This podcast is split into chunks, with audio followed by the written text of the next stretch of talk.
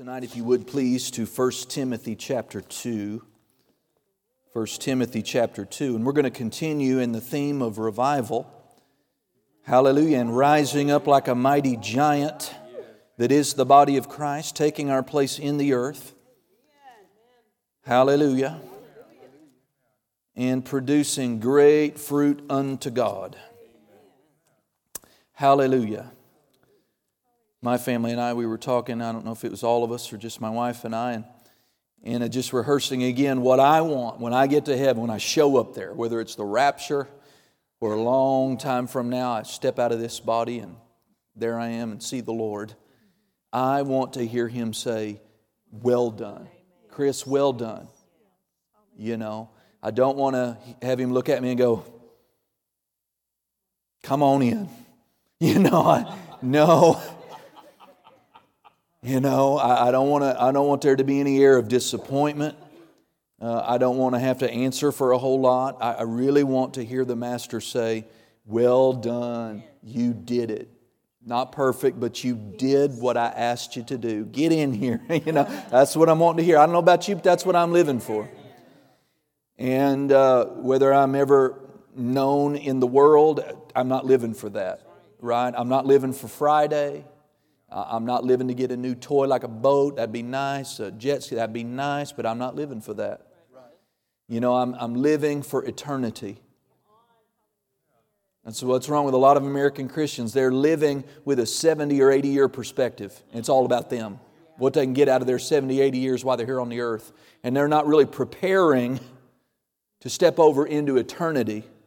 They're not really realizing that your eternity is shaped by the fruit and the reward that you earn and attain in your earthly walk down here. And say, What do you mean, earn?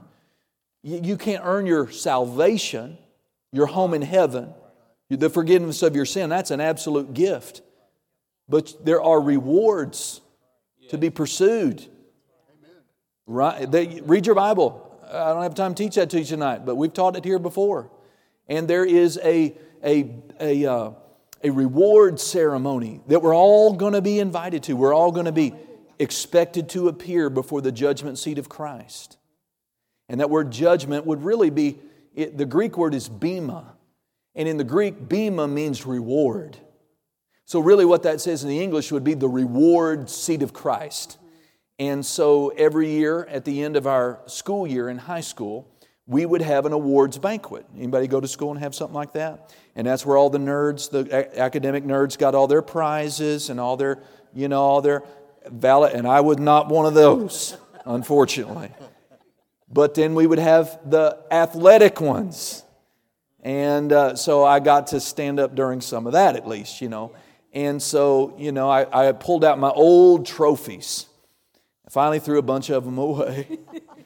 big box of old trophies. They were falling apart. But, uh, you know, and pulled out that little broken fake brass trophy that they gave me. You know, best free throw shooting percent, percentage senior year, highest score, high, leading rebounder, you know, ooh. but it was nice, you know, I earned that.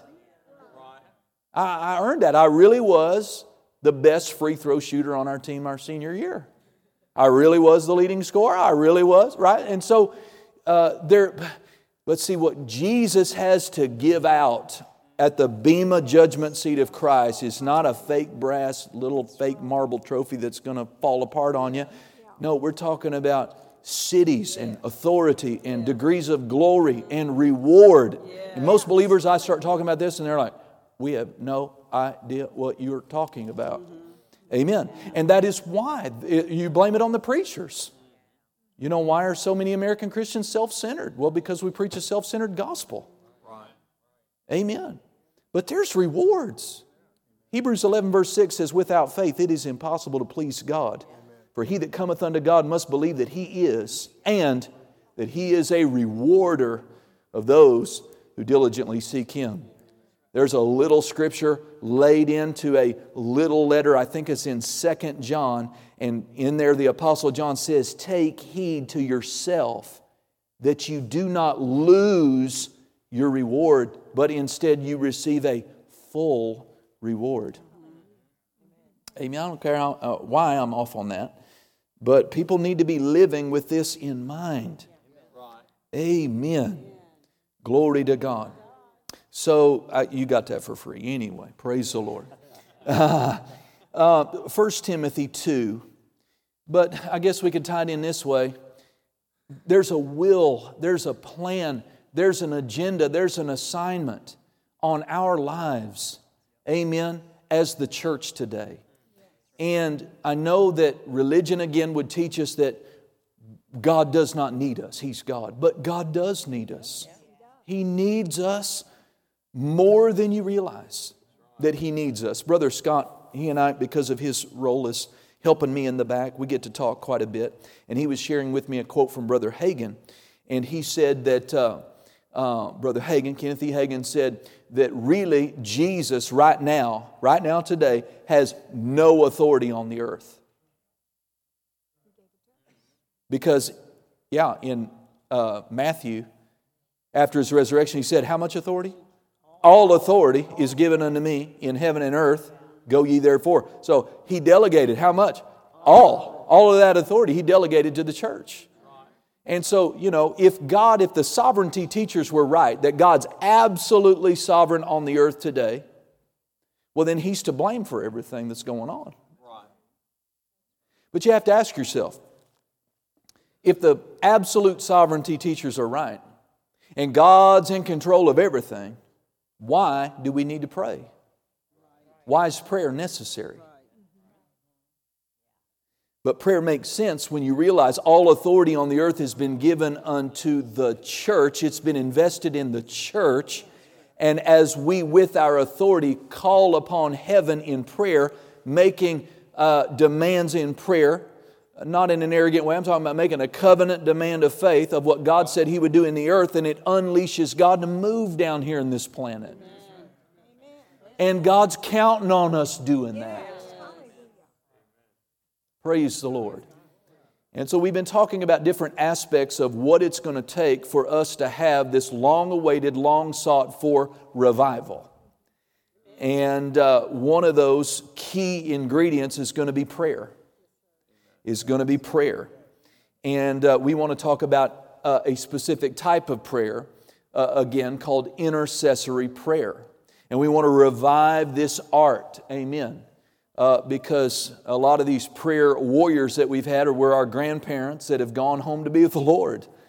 And uh, they, they took their light and knowledge and revelation with them if, if someone down here on the earth didn't grab it. And so we've got to keep preaching these things. We've got to keep talking about it because I just believe as I do, one or two or half of somebody out there is going to grab hold of, of what I say and teach amen, and actually get out there and do something with it. And even if ha- one person does something that they're not doing today, it'll have a tremendous effect. Uh, amen. But we could do, we, we should all do something with what we're about to talk about. Amen. And so in uh, 1 Timothy 2, now if you were here during our prayer hour, uh, Sunday afternoon, uh, afternoon from 3 to 4, how many of you were there for that? There's quite a few of you that were here. The glory was in here, was it not? Oh my God. I mean, it was just thick in here. And God, I'm telling you, I mean, we heard his voice. uh, gifts of the Spirit were made manifest. And I just believe there's just great effect because we got into the Spirit together. And um, I know that God used me to prophesy some things that uh, saying that that, that place, that place in the Spirit in prayer, that is where we're called to occupy. That is a church down here on the earth. That is where we're the most dangerous to the enemy. And that's where we're going to bear our, our see, our programs, that's not where the real power is. Thank God for a program. Thank God for a church calendar. But that's not going to bring victory to people's lives having a program. I could go out there and go to the church growth guru seminars and come back and incorporate all that and wear a Hawaiian shirt and put on jeans and do all that. That you know, we might have more people come. I don't know. I don't know what kind of people they would be. You know, that would come because I dress like that instead of dressing the way I dress. And uh, people say, well, you shouldn't judge me. Well, I, I don't want anybody to judge me because the way I dress. I'm just, ought to go both ways, right?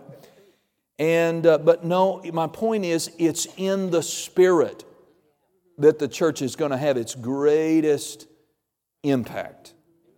Amen.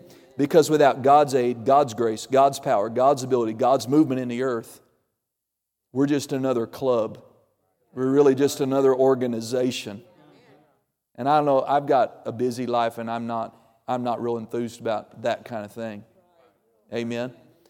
Oh, but praise God, I believe there that you and there's a big group of people out there that we've not met yet that are hungry for the power of God. And they know their families need the power of God in their life. And God wants us to have it. So in 1 Timothy, without further ado here, I have been flipping pages for a while. Where is it? there it is. 1 Timothy chapter 2. Anyway, Sunday for prayer we read this, but uh, here again it says in verse 1 uh, I, I exhort, therefore, that first of all, that supplications, prayers, notice this, intercessions, intercessions, and giving of thanks be made for all men, for kings, and for all that are in authority, that we may lead a quiet and a peaceable life in all godliness and honesty. For this, praying this way, is good and acceptable. Come on, you want to do something good? Something that God's pleased with? For this is good and acceptable in the sight of God our Savior, who will, that really means desires, uh, who will have all men to be saved and to come unto the knowledge of the truth. Now, this passage is just chalked full of revelation and instruction for us. One thing that we could point out right away, according to verse 2, that you, how faithful you are to walk in the light of this instruction is going to determine your own, quality, your own quality of life to a degree. Notice he said that you might, that you might have a quiet and a peaceable life in all godliness and honesty. Now, one of the applications of what, that, what he's saying there is he's saying, if you will pray and if you will offer supplication, giving of thanks for all men, pray for those who are in authority, offer up intercessions. Amen. Make it a priority. We'll talk about that in a moment. Pray for those in authority. Well, then, God's not going to instruct us to pray and then not move right. based on that prayer. See, God's going to use that prayer and He's going to work. And He's going to, he's going to work in areas like our Senate and our Congress and in our governors and our state houses, our mayors, our school boards. Come on. That's how our society gets really messed up. Is because people, wicked people, people governed and dominated by Satan and demons and darkness, and they're evil and they're greedy and covetous and, and they're power hungry, and they get elected. And then they pass laws that are ungodly and unprofitable and bring a curse on the land. And, and all that chaos and all that turmoil affects our quality of life. Really, I just want the government to stay out of my way. I know I, I, don't want trash building up. I hate, you know, I'm going to call up my where are you guys picking up the trash out? And, you know, I don't like it. But see, we pay taxes. I'm fine for that because we ought to have roads and maintain ditches and quality services. And we need to do those basic things and then get out of my life. Right. That's right. Amen. You know what they want? They want to tell you what kind of nail polish to wear that week and, and what tie to color to wear. They want to control whether or not you can suck your drink out of a straw. They're just out there, power hungry. So see, if we will, if we ignore this, then we're not going to live the kind of quiet and peaceable, tranquil life. See, Satan wants worldwide chaos because the more chaos he can create, it's more difficult for the gospel to spread. The gospel can really spread in times of peace because, you know, think about it. I have to really pray and check my heart two and three and four times about whether or not I'm going to go to Camel's country because I'm really not up for getting arrested for being a Christian right. and persecuted and not being able to come home where I can't kiss my wife and hug my kids. Right? right? right. So, but don't we, according to the gospel goal, we want more American missionaries and money and resources going into India, not less. Right. right. But because of the government and the persecution, See, it hinders. And some whole countries are closed off to the gospel because of wrong people in authority. Tell you what, I hear a lot of Christians complain about the government, but those very same Christians do not pray. They disobey this scripture. Hello. And it's the church's fault, or it's to the church's credit, the kind of government we have in any season. Hallelujah. Praise the Lord. Okay. Amen. So nobody, everybody here wants to lead a quiet and a peaceable life in all godliness and honesty. We want to do what is good and acceptable in the sight of God our Savior. But this prayer plays a role. Here's another thing that you ought to see about this. Notice Paul said, I exhort therefore first. First of all.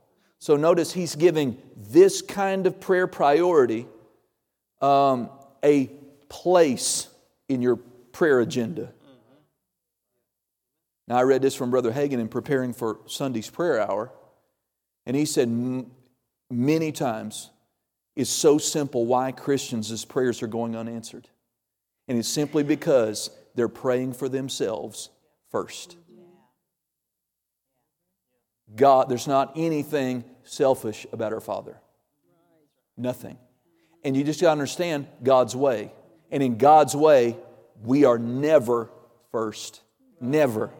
God doesn't put himself first. Jesus doesn't put himself first. Holy Ghost doesn't put himself first. All the leaders in the kingdom, nobody, you know, you just can't put yourself first and flow with God.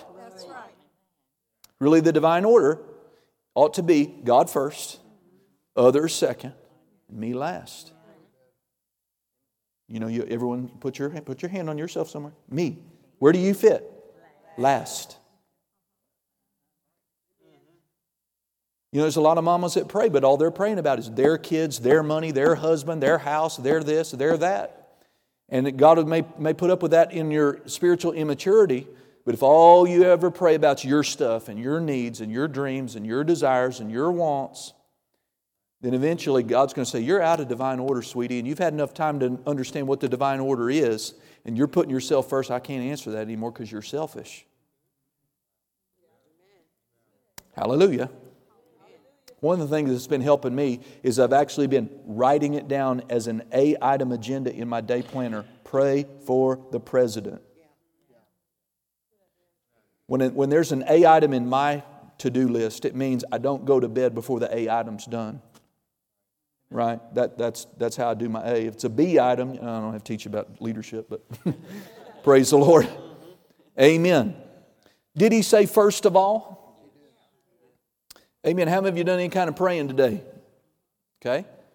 Now you put your hand back down. How many of you, your first prayer was not for you? Okay. See, much less of a percentage. So it's just a little tweak, right? Not a rebuke, just a little tweak. Amen. So before I pray for me, I'm going to pray for the president and those who are in authority. Now, notice that there are several kinds of prayer listed here that we are instructed to engage in. There is supplications. Now, supplication is a specific, known, heartfelt request. You something. See, it's not a vague prayer. It's, it's you know what you want. You know what God wants in that situation according to the Word, and you could bring that before Him in your known language in English, right? And in Jesus' name, based on this scripture, I am asking you to do this for kings and for people in authority. Amen. And uh, so praise God. So that's, that's what a supplication is. Notice then the word prayers, just general praying, however the Lord might lead you. There's many different kinds of prayer in the scripture. But then notice intercessions. Then how about this? This takes a lot of faith sometimes, depending on who's in office. Giving of thanks. Some presidents, man, I've had. Thank you, Father. I know I didn't do very good with that, but you said to give thanks, so there it is. You know, and other times you're like, oh, thank you, Father. Hallelujah. But he said, give thanks.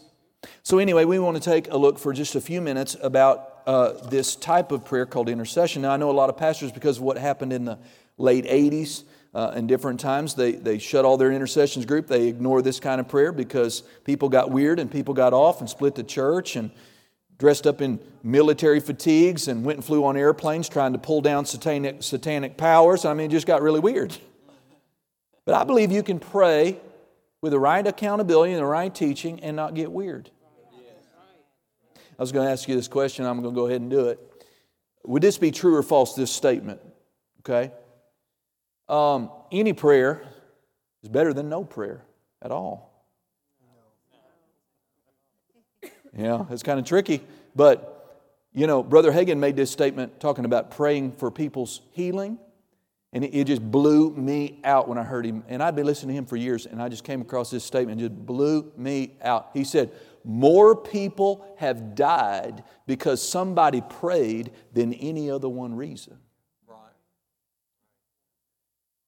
Now that just, just kind of just take me out there, but you think about that. Well, what kind of prayer would he be talking about? Oh Lord, we lift up, you know, Grandma Jane, and you know, if it be your will, we have no idea. Be with her as she has this surgery, and if it's your will to not heal her, then let her die, and we'll just trust you. And that's the kind of prayer he's talking about. And Brother Hagin said, people die because they prayed that way.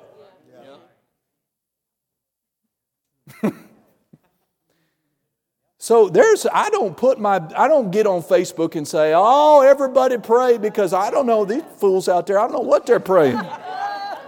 And I don't want my name attached to their ignorant prayer.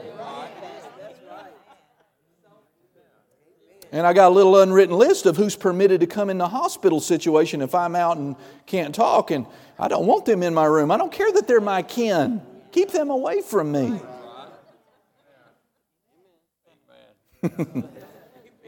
Because I've heard them pray before.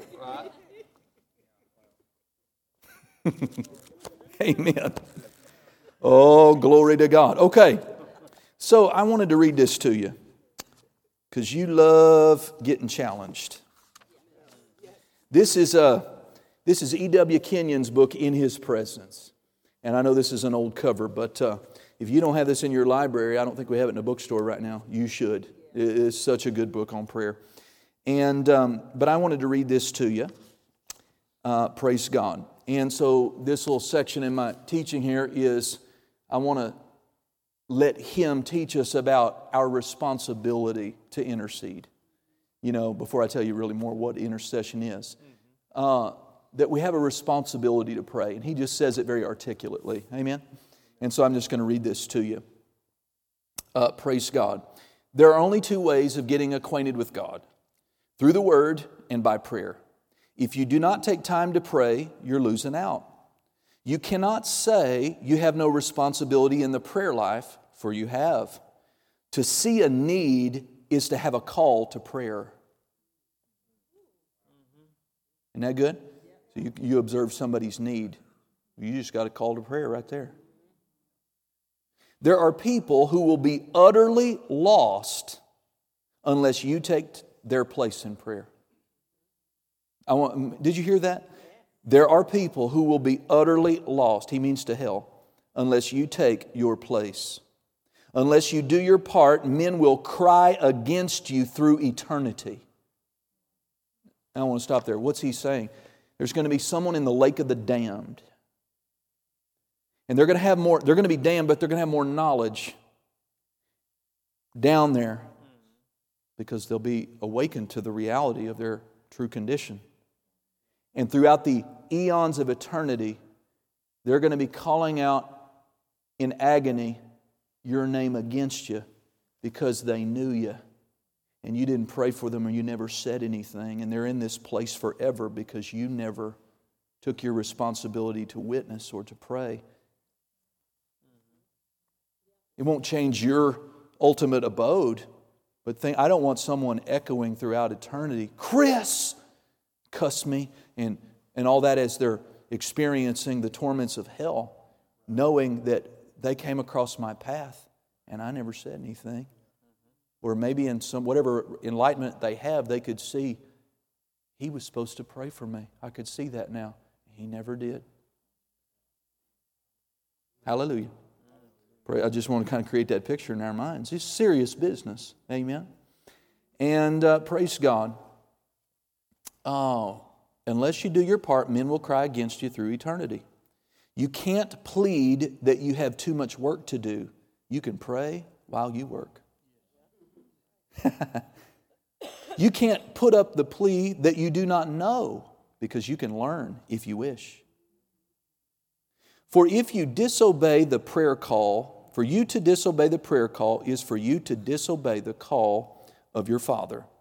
The prayer responsibility today is the most important thing of our lives. It's a big statement.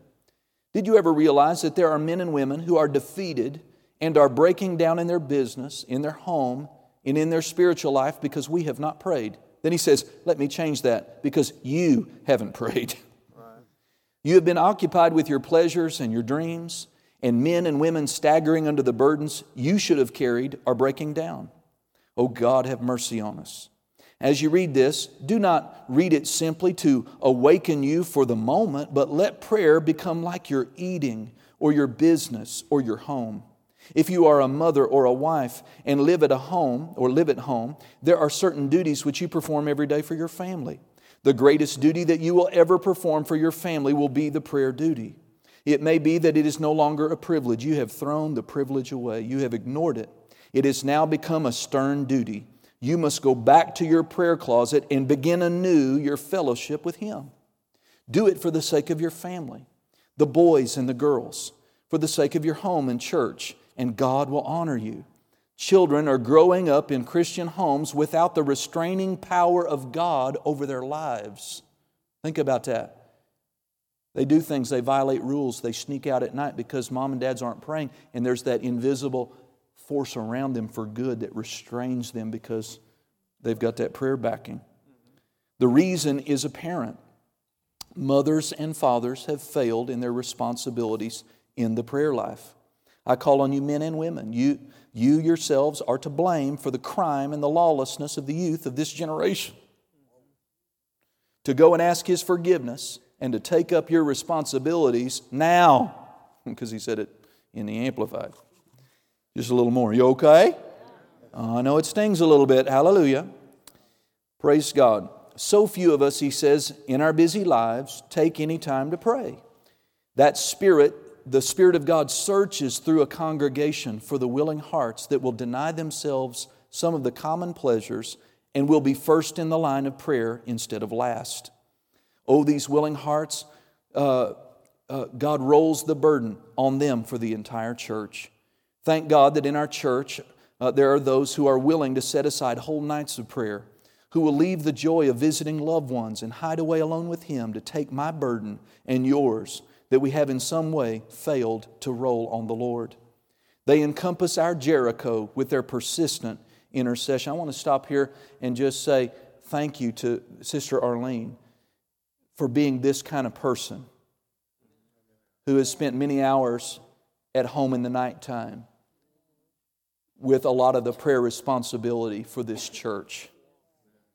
And I just love her for that and appreciate her for that so much. And Marilyn is very much like that too and others. Amen. But who knows how much things have been done and church sustained, and we're able to progress and lives rescued. And it's not because we prayed, it was because she did. I don't know how many times I preached the right sermon when I probably wouldn't have because she prayed, not because I, but because she prayed for me. Amen. And uh, so, praise God. Amen. Hallelujah. All right, let me find where I am. Not, not too much more here. It is a pity that more of us do not force ourselves into a life of prayer. Now, that's a little nugget that'll tell you the kind of effort it's going to take if you're not a prayer person to become one. Because you know, like I know, how much the flesh will fight you on that. And so he talks about forcing yourself, praise God, into being a prayer person. Glory to God. While uh, Okay, we have the time.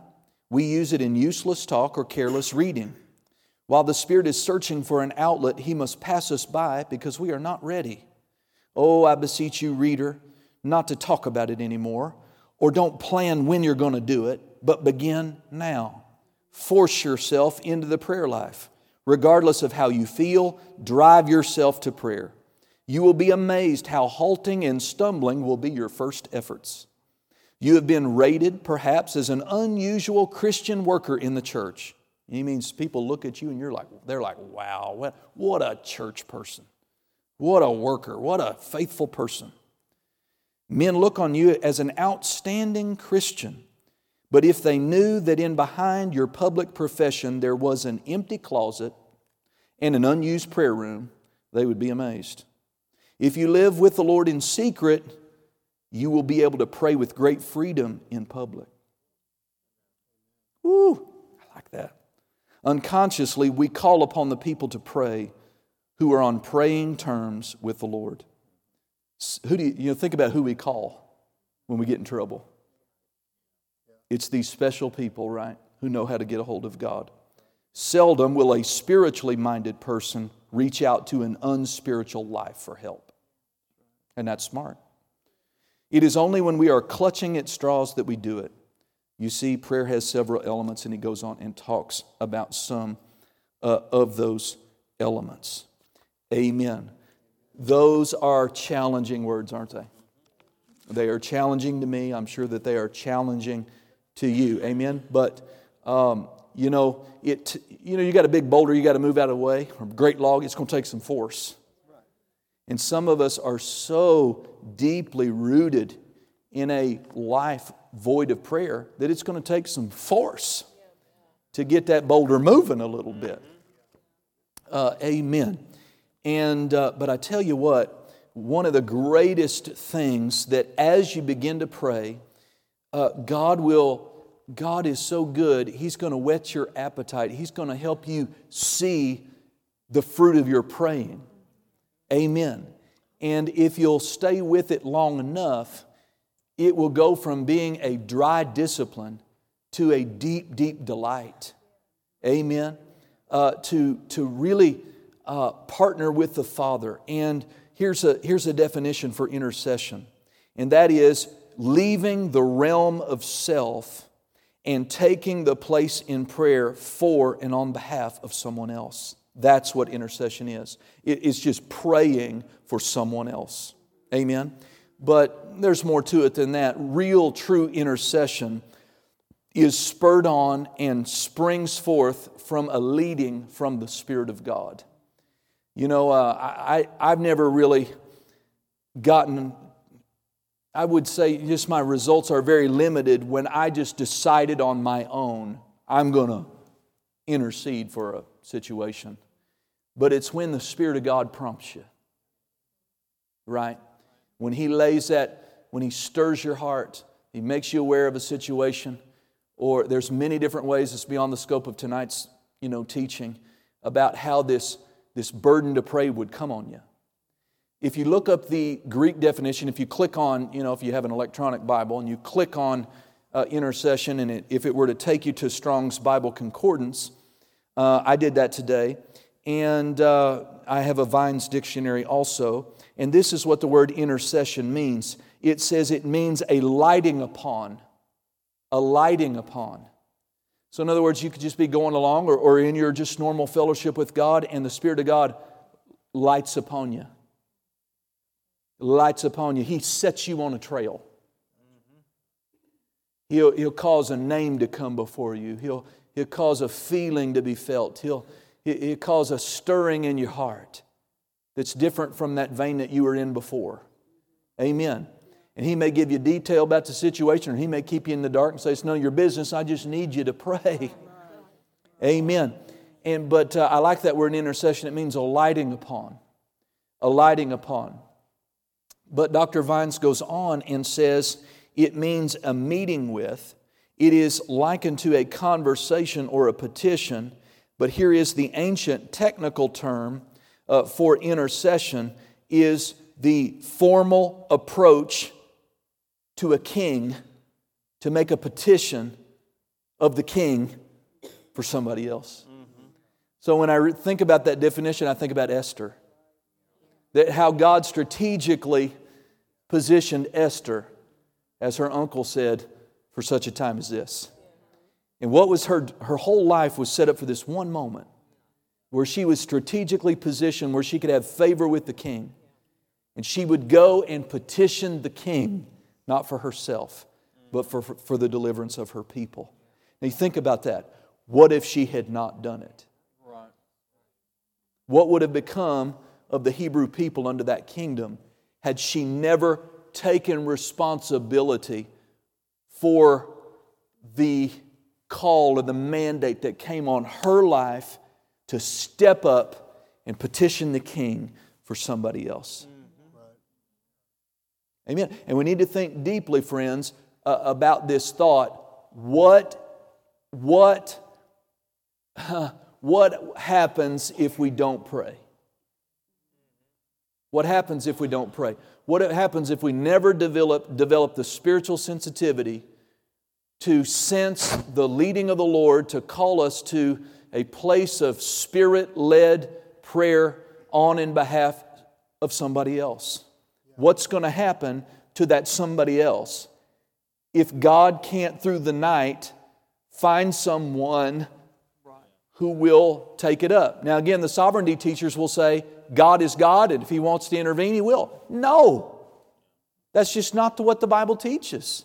If God can't find somebody, we have it throughout the scripture. Think about Ezekiel, that scripture in Ezekiel, that the eyes of the Lord, I think that's in Ezekiel, the eyes of the Lord search to and fro throughout the whole earth. And they're looking, he's, the Spirit of God is looking for someone who will stand in the gap. And it goes on and says, because he found none, he had to bring judgment upon the people destruction came upon the people. God was looking for someone to stand in that gap, to petition Him, because that other person wasn't. And judgment was going to about to come on them. But God was saying, hey, if I could get one of you people down there, one of you humans that I gave authority to, to just ask me, petition me, partner with me down there and up here, right? That I can spare them. I can work. You can turn me loose in their situation. Yes. And those circumstances can be changed. Those destinies, the outcome of those destinies can be altered. Mm-hmm. Praise God. And, and God, it, it's not, see, God just sees church so differently than we do. You know, most pastors in church, they're, all they're, they're consumed with is how do we fill up the seats? How can we fill it up? When God is saying, I don't care about that. I, could we find somebody who knows how to pray? Praise the Lord. Someone who can cooperate with me and, and uh, I can light upon them. I, uh, I remember, I think it was here that Reverend Greer was preaching in one of those times he was here and he was talking about prayer. And he was talking about um, just being burdened in the nighttime and was praying. He knew he was praying for someone, but he didn't know who it was. And, but he not only prayed, as he prayed, he got this instruction from the Lord to get in his car and go. okay, go where? And that was all he got. Just get in the car and go. And so he had enough faith and boldness to just get out there in the middle of the night and go. And uh, I think he had his roommate, uh, as a Rhema college student, he had a roommate, Bible student, and, and talked him to go with him. And, and they went out, and as he went, as he drove, God say, Turn here turn there, turn here. And they went up into this little 24 hour diner. I don't know if anybody remembers this story. And he said, The reason I brought you here is inside. Well, there's several people in there. But God did say, It's an adventure of faith. And so he and a friend went in, they kind of looking around, kind of sat down, and as they looked around, there was a single man huddled over in the corner against one booth, and the Spirit of God just, that's the one. That's the one.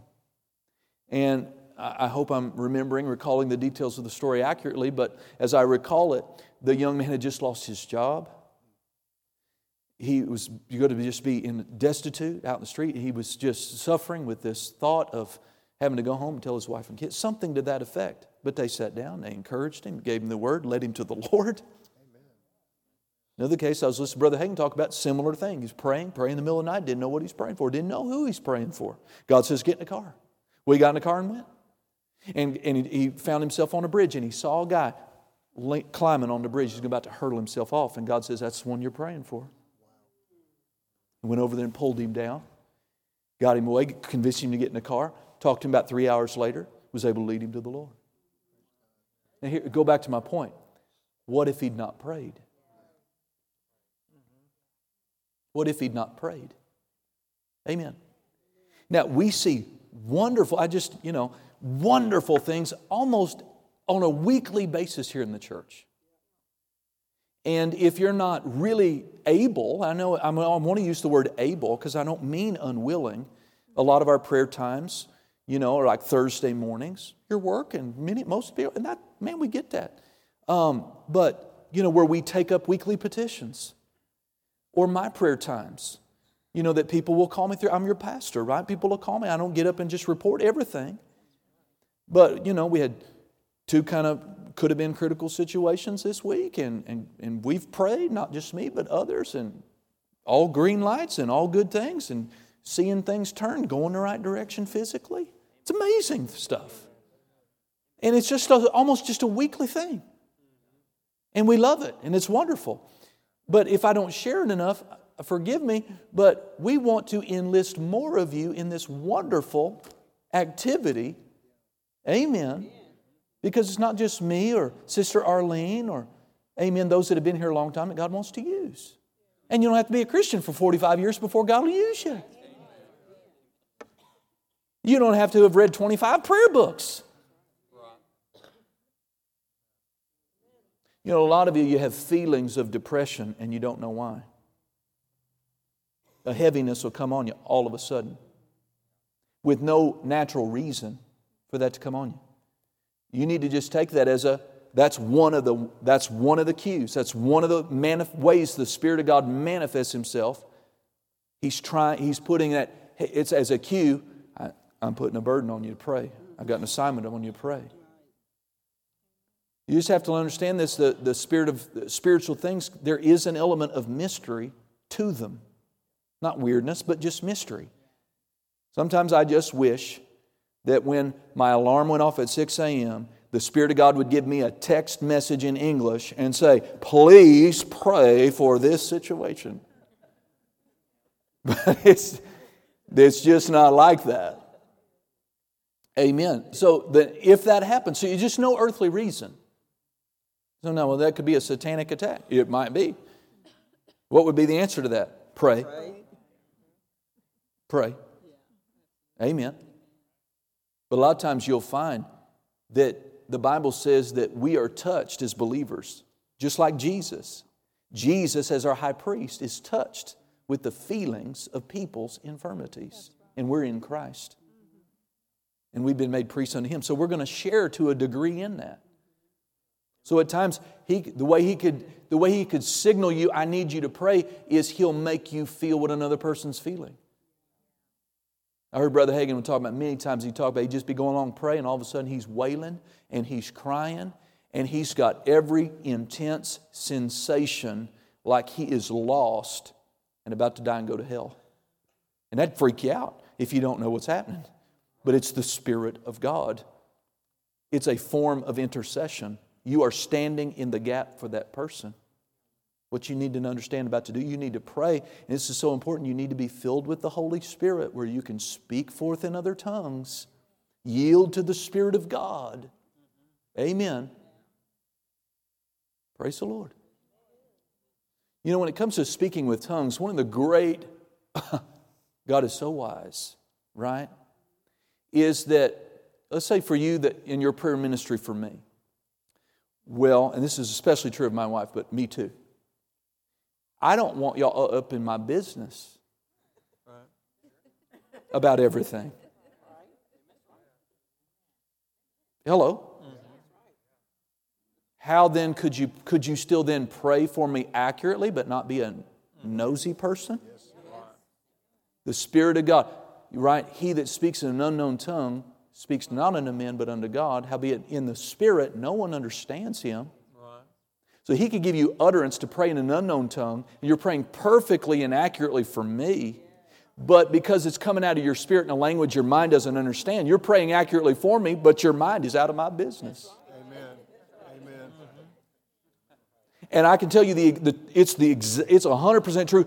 I don't the longer I pastor, Father, if I don't have to know it, I'd rather not know it about the, what they're doing, my sheep, what they're doing out there. Oh my God, I want to love them and, and I want to appreciate them. I don't want to feel like I have to take a shower every time I shake their hand. you do understand, I know that not all of you are living clean and holy and all that. You know, I do understand that, right? Maybe, all, maybe some of you are, but praise God. I want to be able to pray for you and not have that image and that thought and your, about your private battles. And God is just so wonderful that He's given us this supernatural means of divine communication with Him where He keeps our minds out of it. Yeah. Isn't God, isn't God wise? He's smart about it. Praise God. I mean, you can, you can pray about some, you could be praying about some highly classified government business, and you never have to go to jail for violating anything because you prayed it perfect, but the Spirit of God kept your mind off of it. I'm telling you, our president needs intercession. Amen. You know, I, I pray for him what I know to pray in English. You know, people have asked me, How are you praying for the president lately? Well, you know, I'm praying Isaiah 54 17, no weapon formed against him shall prosper. Every tongue that rises up against him in judgment is condemned already. Right? And uh, finishing that verse, and I find myself praying, you know, Father, deliver him from unreasonable and wicked men, for not all have faith. Different things pray the scripture that I know, but I try to spend a little bit of time saying, now that's what I know to pray. But Holy Ghost, I know there's a lot that I don't know and I don't know about, but it needs to be prayed about. Rondo right? And just take off. Amen. Praise the Lord. And we need to revive this art. We need to revise this practice. Brother Hagin said on a tape I, or a message I listened to today, he said, You know, the revivals and the outpourings and the things that we experience in the church today are not the result of yesterday's prayer or last week's prayer, but the prayers of yesteryear. Right?